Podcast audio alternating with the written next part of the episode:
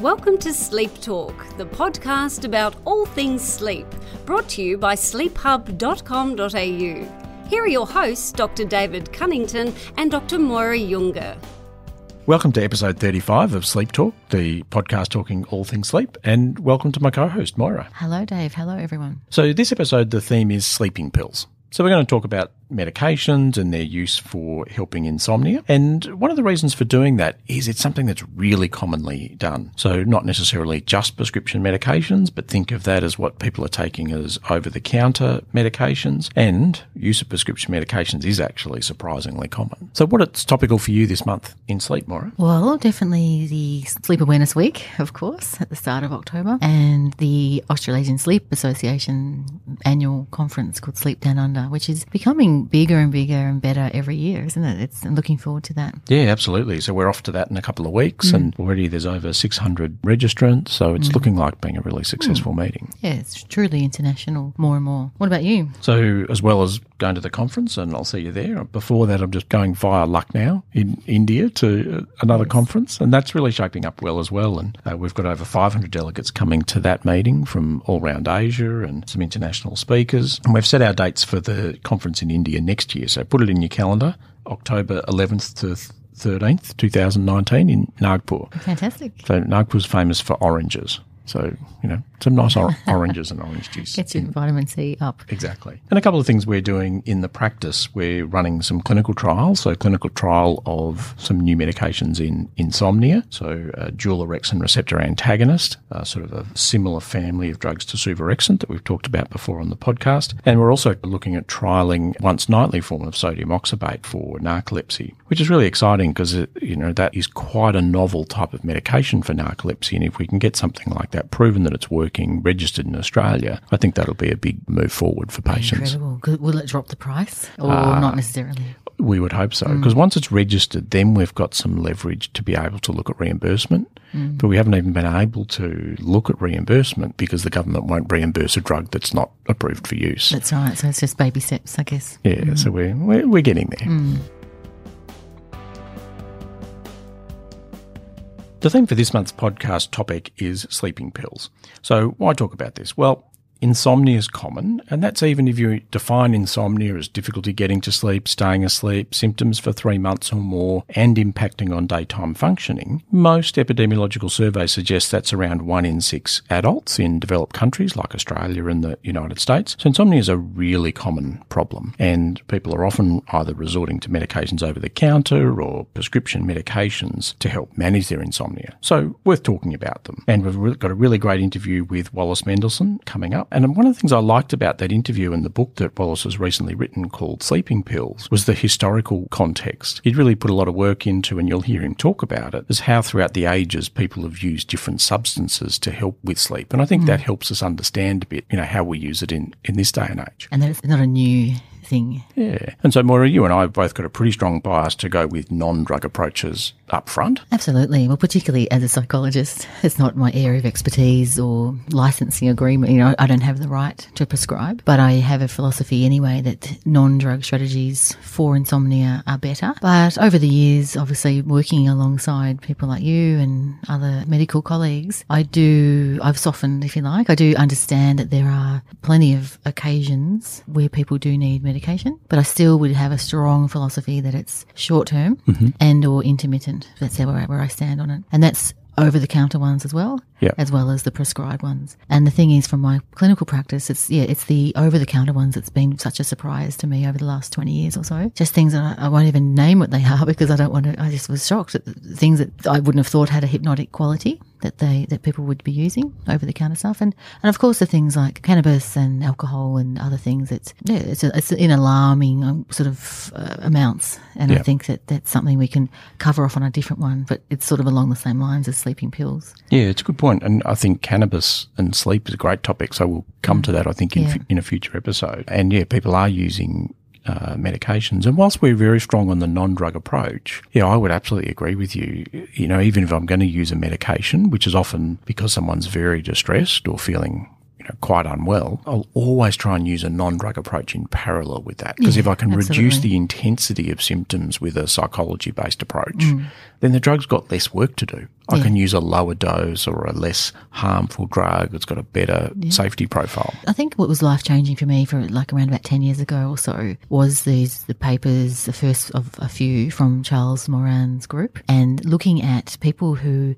you know, a randomized, good quality randomized controlled study, looking at people with insomnia and they were assigned to either medication only, CBTI only, or a combination of the two. And the people who had the combination of the two, plus if they were off the medication by the time you ended their therapy, at the 12 month follow up, the people that did best were those ones. So it made me realize, hey, you know what?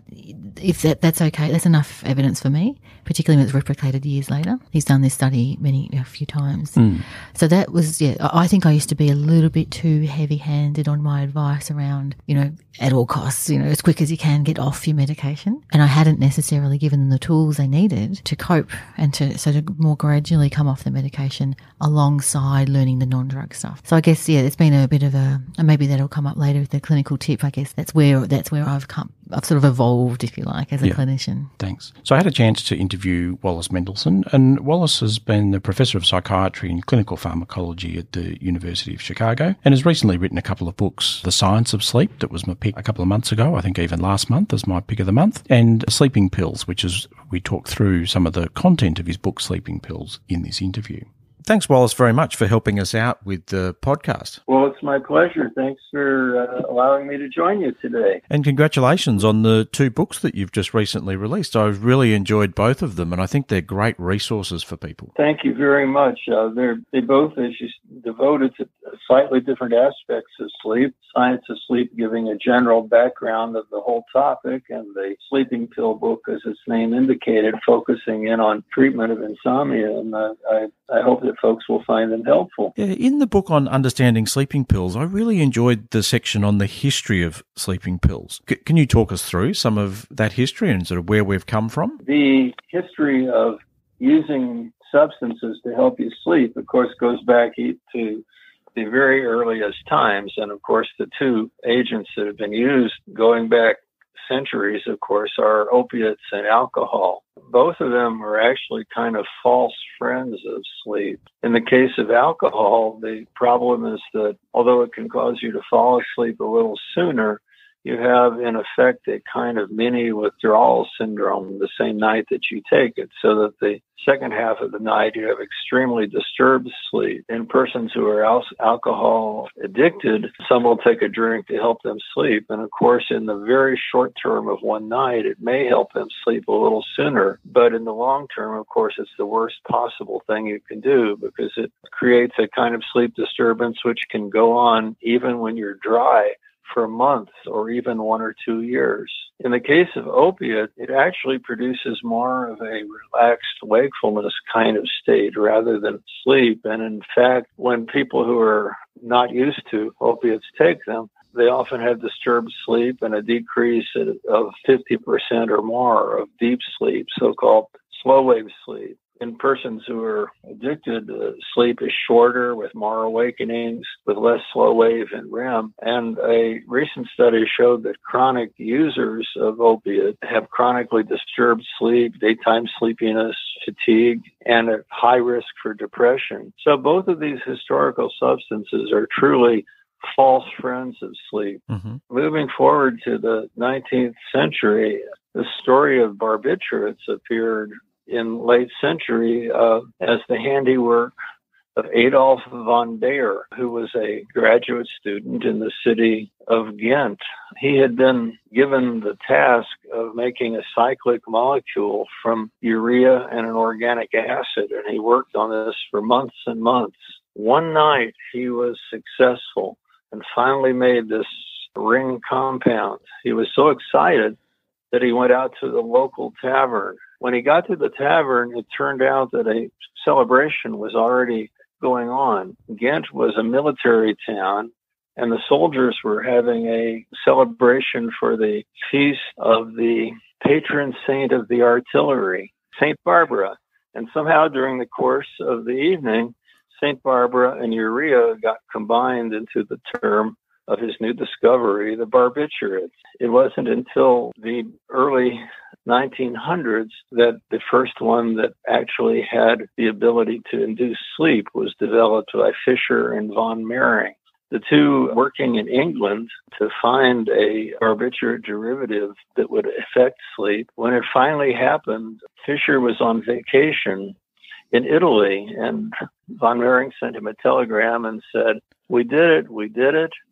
And Fischer said, Well, that's wonderful. Let's name our compound after the city I'm vacationing in, the most beautiful city in the world to his mind. And that city was Verona.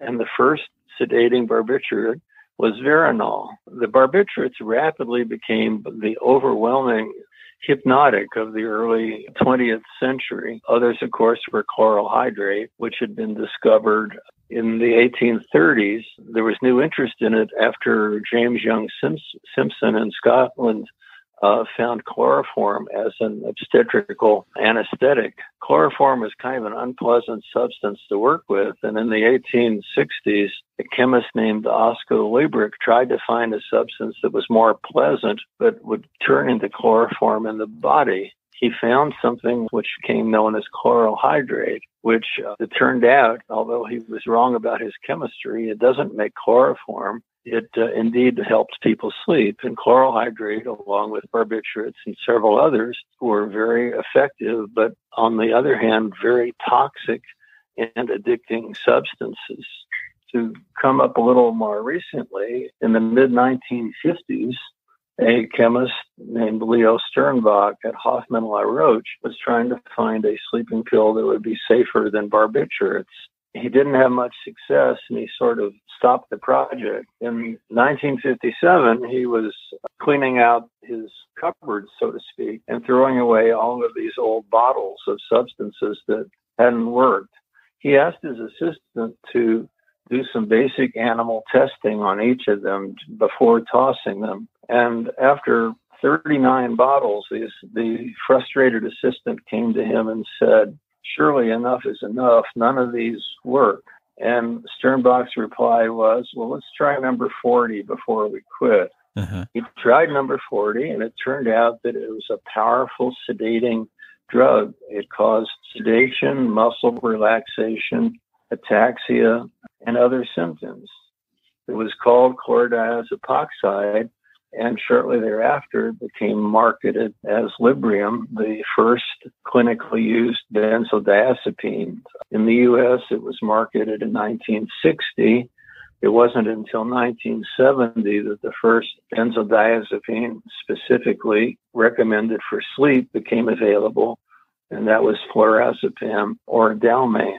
Yeah. So when then you came and started your practice in psychiatry and sleep medicine in the late 70s, uh, what were the tools that you could use for people with insomnia? Flurazepam didn't come along until 1970, and it took several years before it became popular, although then it became extremely popular. So when I first started practice, barbiturate, chloral hydrate, other non-barbiturate agents like glutethimide were the main agents. They they had many, many drawbacks, of course. They're very, very toxic and overdose.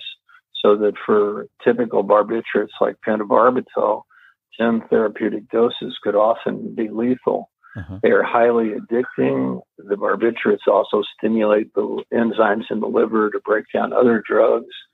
And of course, they are respiratory suppressants. Yeah, I certainly still occasionally see people on barbiturates or chloral hydrate. It's pretty rare, and I must admit, they're often the sort of patients where nothing works. And I do wonder uh-huh. what we're treating, and sometimes people are trying to chase this unrealistic sort of absence of awareness. I have the same experience here, and you, you still find prescriptions being written, particularly in rural areas, by, by non specialists. Let's move forward to current times. How have the medications available changed? What are some of the things we've got available to us now? Well, I think there was a lot of impetus for changes to take place. There were issues of daytime sedation with the barbiturates, although now, as I look back on it, I wonder how often it was true daytime sedation and how often it might have been exacerbation of sleep apnea, of unrecognized sleep apnea. But in any event, it was in the 1980s that we first began to see the so-called Z drugs, starting with zolpidem. Their advantages over the barbi- over the barbiturates are very, very obvious. The advantages over the benzodiazepines uh, continue to be argued to this day. From a purely basic science point of view, they have a number of advantages in that their binding to the GABA benzodiazepine receptor tends to be to subtypes more specific to sleep so that they are less likely to produce non sleep effects. Mm-hmm. Another way, for the benzodiazepines, the therapeutic dose for sleep is very close to the dose that would produce other kinds of effects like ataxia, confusion, and so on. For the newer Z drugs, there, there's a wider margin, uh, so-called therapeutic window between the uh, dose for sleep and the doses at which many of these other things appear. Now, as the years have gone on, the Z drugs have taught us that, that each new generation of drugs may have some benefits, but are, of course, not magic pills. Uh, here in the U.S., I've noticed a study recently that the number of emergency room visits related to toxicity from zolpidem actually doubled between 2005 and I think it was 2010, and it continues to go up. Some of the things that we thought might not be problems continued to happen. Sleepwalking and complex behaviors uh, began to be documented. So it turned out those were not uh, purely true from the for only older drugs. Issues of sleep eating, sleep sex, sleep driving, sleep shopping even continue to appear. Many of them do have respiratory depressant qualities, albeit more mild than benzodiazepines or older drugs. Now, one of the other things that has happened in recent years has been the use of non hypnotics for the purposes of sleep. I, I have some strong feelings about that. I would like to uh, talk with you about it, but let me just finish with prescription drugs first, which are recommended specifically for sleep. I guess the other development in recent years has been at least three kinds of drugs that work by an entirely different mechanism than the benzodiazepines or the Z drugs. Certainly, one of these is suvorexant, which works on the orexin system. Certainly, an advantage to think about, particularly in people who haven't done well on the older drugs. I would just utter a couple of notes of caution. And one is that, of course, it also is a restricted drug. In studies of drug liking in people who have history of addictions, it came out as having similar drug liking to zolpidem. Another quality about it is that kinetics are such that drug exposure is greatest in women and also in obese men and women.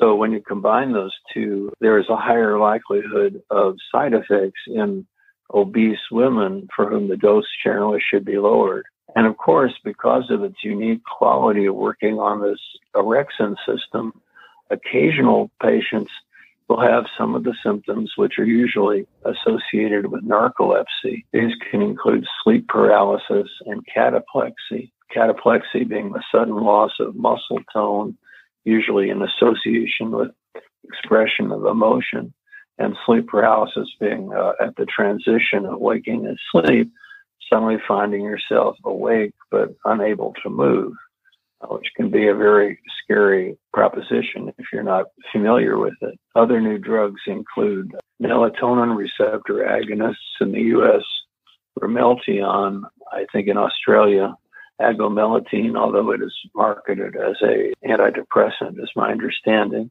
Yeah.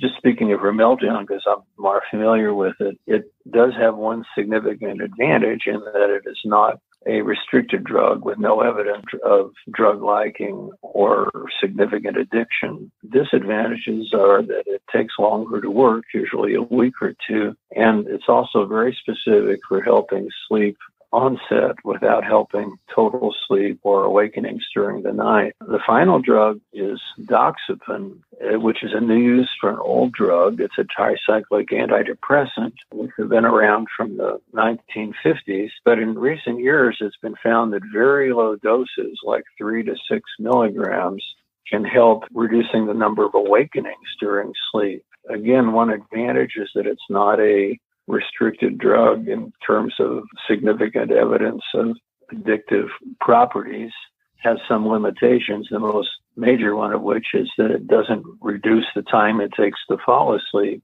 mm-hmm. or increase total sleep significantly. But it can be useful for people who have awakenings during the night. Thanks. And then you mentioned before there's some non indicated medications that are being used widely. Uh, you've got some strong opinions about. Yeah, what are they? Doctors, of course, can prescribe a drug for any purpose they see fit.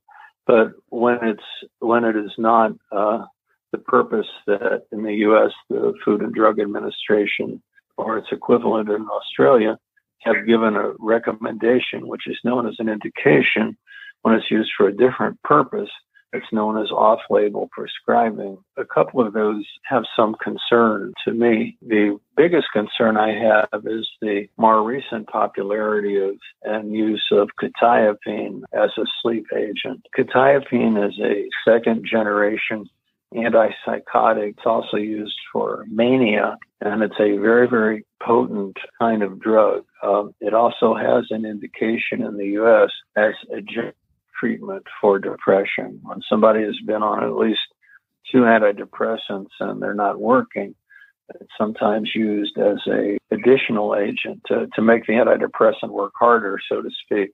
I have a lot of cautions about the use of quetiapine because I think a lot of non-specialist physicians don't realize what a potent group of drugs that it comes from. Certainly, the second generation drugs, uh, antipsychotics, are have many benefits over the first generation drugs like chlorpromazine, for instance, or stelazine, but they certainly still have risks. The one that is particularly disturbing to me is the risk of a neurological disorder known as tardive dyskinesia. Although this risk is decreased in the second generation drugs, it's still present. The second generation antipsychotics can have powerful effects on your metabolism that can push you in the direction of weight gain and uh, push you in the direction of diabetes. Quetiapine is a little better in that than most of the others in that group, but it's still something possible. And my own belief, just in summary, is that these are drugs that are better reserved for psychosis I would mention the one use for quetiapine for sleep that I do see is if you have somebody who has major depression and he hasn't responded to at least two antidepressants. If you use quetiapine as adjunctive therapy in addition, you can be helping the depression and you can take advantage of any sedating qualities that quetiapine might have. So that that's the sort of the one exception. We have the same issue with quetiapine in Australia. It's being used pretty commonly in primary care, and I think seen as a more benign medication than what it really is. So not used with due respect and due caution to finish up, draw you out on some of your clinical experience to help some of the sort of clinicians that listen to the podcast. So, when you're seeing somebody with insomnia, you've got all these tools that you could potentially use. How do you decide what you're going to use in a given individual? If anxiety is a very major problem, and so it's not just a sleep issue, but an issue of anxiety in, in the person's life in general, or excessive anxiety focused on the sleep issue, I think there's some room for using benzodiazepines. Aside from that group, I, I think that it's probably wiser to use the newer drugs.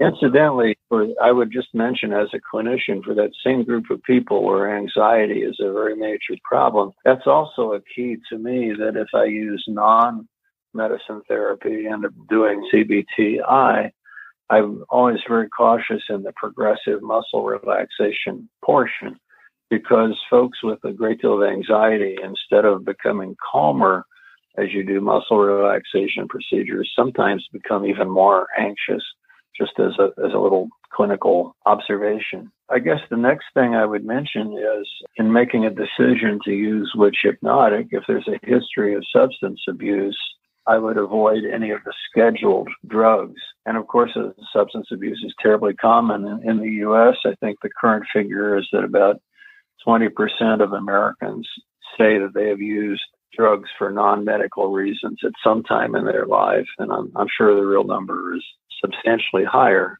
Now, when you talk about what drugs can you use, then the non-scheduled drugs would be Ramelteon and Doxepin. And I think this might also be a case where one could consider using sedating antidepressants such as, as trazodone in this very, very specialized use, which is persons with a history of substance abuse. Mm-hmm. I guess the, the next thing I do in choosing which drug to give is you you want to match the kinetics of the drug to the specific patient's problem. So, for example, if the patient complains of waking up too early in the morning or having a lot of awakenings in the night or not sleeping long enough, I probably wouldn't use the Z drug Zaleplon because it, it's only helpful for going to sleep. It's not helpful for these other things. Conversely, if a person's main problem is going to sleep, I, I wouldn't use doxepin because it primarily is helpful for awakenings in the night. So a, very major factor would be matching a person's drug to the the specific complaints. Yeah, thank you. And then when you're using hypnotics or sleeping pills to help with insomnia, what are some red flags or things where, you know, patient says something and you're like, "Oh, I've just got to be a bit wary here." What are some things you've learnt over the years? Well, the number one thing for me uh, is to look for depression. And you can do this at two points. The, the best point is before you ever start a medicine. The second point would be later if both you and the patient are feeling unhappy that things haven't been more successful. Now, the reasons to look at for depression are twofold. The first is that if depression is present, not only will hypnotics not help, they may make the depression worse. Mm-hmm. The key is if you think that depression is what's going on, then you need an antidepressant. If a person does have both depression and trouble sleeping, there's pretty clearly a role for using a hypnotic as adjunctive treatment in depression, but diagnosing and treating depression is the first thing to think about. And of course, if a person with depression is having trouble sleeping, some of the more sedating antidepressants can be of help. I guess another thing is to reconsider the possibility of sleep apnea. And this is for a couple of reasons. One, of course, is that if a person has sleep apnea, they can come in without realizing that they have it and complain of poor quality sleep or daytime sleepiness. If a person that you put on a sleeping pill starts complaining of greater daytime sleepiness, it is possible, of course, that this is due to the extension of the therapeutic effect, that it's daytime sedation due to the medication. But a second thing to always keep in mind is the increase in daytime sleepiness may be because the sleeping pill you gave exacerbated the sleep disordered breathing. So those are two biggies to me. And I would close with one final one, and that is whenever you're giving a hypnotic, by far the most important thing to do is try to work with the patient to have realistic expectations. Insomnia is a terrible kind of suffering. And so you can certainly understand a person's motivation to want action and want action quickly. You know, they're suffering, they want relief. But in spite of the strong need or desire for something that's going to be fast and do a total job, that's that's closer to magic. That's not medicine. Yeah. Most of these medicines can help sleep, but they, you may have to try more than one. You may have to try different doses you may need to go back to the beginning and rethink things like uh, we just mentioned, like, for instance, was there unrecognized depression? So it's very important to start with patient to explain this and to explain that the likelihood is that they are going to be helped and that they're going to feel better. But it's not realistic to think that this will happen overnight or to think that suddenly the whole world has changed and it's kind of a magical answer. On the other hand, you can say that folks that you work with will get better and they just have to be patient and persistent. Thanks very much. They're really great tips. And yeah, I agree with you. Is setting expectation is the really important thing and teasing out, you know, what are people dissatisfied about sleep and trying to recalibrate them if they are unrealistic in what they hope to get out of treatment. So thanks a lot for helping us out with that. And yeah, thanks again for the books that you've written. I think they're really great resources? Well, well, thank you. And again, the science of sleep and understanding sleeping pills are both available on Amazon, and they cover the kind of material that we've talked about today. That was a great interview. I really enjoyed that. I think you've sort of covered it all off. Yeah, it was really great. And, you know, Wallace, the topics that he covered really do follow the outline of his book, Sleeping Pills. Mm. So I can highly recommend that if you're looking for a bit more depth and you want to sort of flesh that out. And as he said, it is available via Amazon. I read it on a Kindle, but I've also now got a hard copy of the book. Mm. And so look for that if you're looking for more information. On Sleep Hub, there's also a link on medications for insomnia and then some links through to more information on different medications. And actually use that post from Sleep Hub as the basis for writing a book chapter in the Australian textbook on sleep medicine. So you know, it's quite good information that's there. And Moira, you and I, together with Tony Fernando, wrote an article for the Medical Journal of Australia now about yeah, five years 2013, ago. wasn't it? Yeah, yeah, but that gives a nice summary too of non-drug strategies, medications for insomnia, and how to mm-hmm. link the two together, and that's publicly available. So, Moira, what's your clinical tip of the month? Well, I think what I alluded to earlier in our episode, that I think that we need to be both sort of non prescribers and medical profession need to be aware of the benefits of both, of, of having the non drug strategies alongside the drug strategies. And preferably, I would like to not even see them started wherever possible, but being aware that particularly very high distress and particularly, you know, the high distress that can be even leading to, say, suicidality, etc., just ex- pretty extreme mm-hmm. conditions mm-hmm. where you just need to take the heat out of it a little bit, particularly if they're waiting to get into someone to help them with non drug strategies. Sometimes it's a number of weeks as we know. Mm-hmm. Yeah, I think that I would encourage people to to see not either or, that often the combination can be good, but to be withdrawing or less dependency upon the hypnotics or the, you know, the, the sleeping pills as the confidence or the skill base in non-drug strategies emerges and, and coming off it in a supervised way and involving the prescriber. It's always a good idea.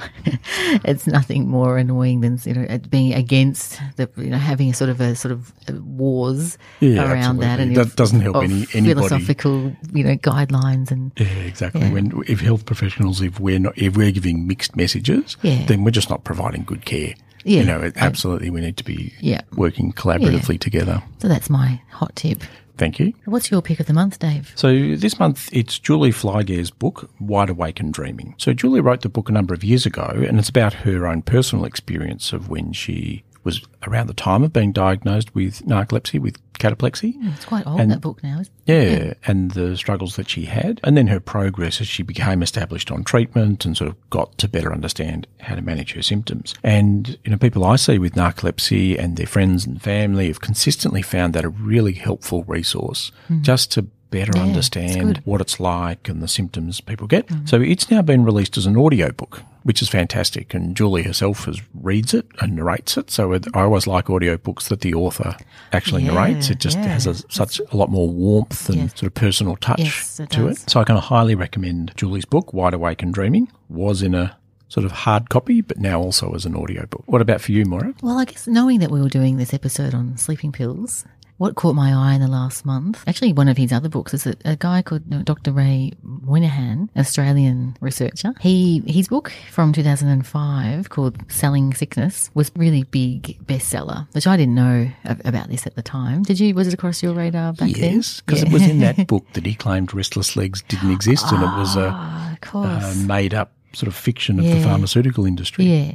I like. I mean, I'm probably not as hard, I'm not. I'm definitely not as hardlined as him. A bit, anti pharmaceuticals by any stretch. But I guess uh, it catches my eye that we do. We definitely have a worldwide problem with over prescribing, absolutely, and over pathologizing. We have to agree. And even from his book in 2005, I absolutely agree with his message. Yeah, it was just it was a little too, little too strong. Yeah, that was all. Yeah, so I think that it's a little bit controversial, perhaps, uh, in light of you know we're talking about sleeping pills and and all Wallace Mendelson's wonderful work, and we, I don't want to be disparaging against the idea of pharmaceuticals Mm-hmm. whatsoever, but I think it's probably just a nice little balance just to, to, to draw our attention to. And the, the book that I had, had come across in the last month was Sex, Lies and Pharmaceuticals. That was in 2010 that he wrote it, and it caused an absolute international storm Uh-huh. because it was around this sort of, he says it like a made up, and I think it, I think it's really made up, like female sexual dysfunction disorder around females not wanting to have sex, and so let's give them all these pills. I would say, let's just let them sleep. Yes. these women are just, they're tired,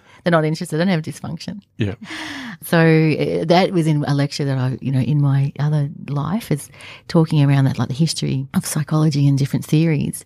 And like this week's one was on the postmodern perspectives and this idea of social constructionism that we, as a society, we've just sort of, we can just make up stuff. Like, Sure. so, so that's where he came into my spotlight in, uh, in the radar was there. Yeah. So I just thought that's going to be my pick of the month. Not that I'm endorsing his views or anything like that, but I think it might be just have, it's worth people having a, having a look at that and, and thinking about, yeah, the, the sort of the massive multi-billion dollar business of pharmaceuticals and at least put the spotlight on it. So look out over the next few episodes of some topics that we're going to cover. So we're going to look to do an episode on napping and also episodes on menopause. And as we talked a little bit earlier, I think cannabis and use of cannabinoids in sleep would be a great topic mm, For sure. for us to cover. And we had a nice suggestion from a listener about revisiting use of devices to measure sleep. So we did an episode with James Slater talking about some of the devices a couple of years ago, but it, that field moves so fast. Absolutely. Time for an update. Yeah, time for an update Yeah. uh, for that. So thanks for listening to this episode of the podcast. And we love hearing from you. So please send us any suggestions at podcast at sleephub.com.au. And of course, we always ask you to do this, and some of you do. Thank you very much. And keep them coming. We like you to do a review if you can on iTunes and subscribe via any podcast catcher or via the Sleep Talk app. Thanks a lot. Yeah, farewell. This podcast is not intended as a substitute for your own independent health professional's advice, diagnosis, or treatment. Always seek the advice of your physician or other qualified health provider within your country or place of residency with any questions you may have regarding a medical condition.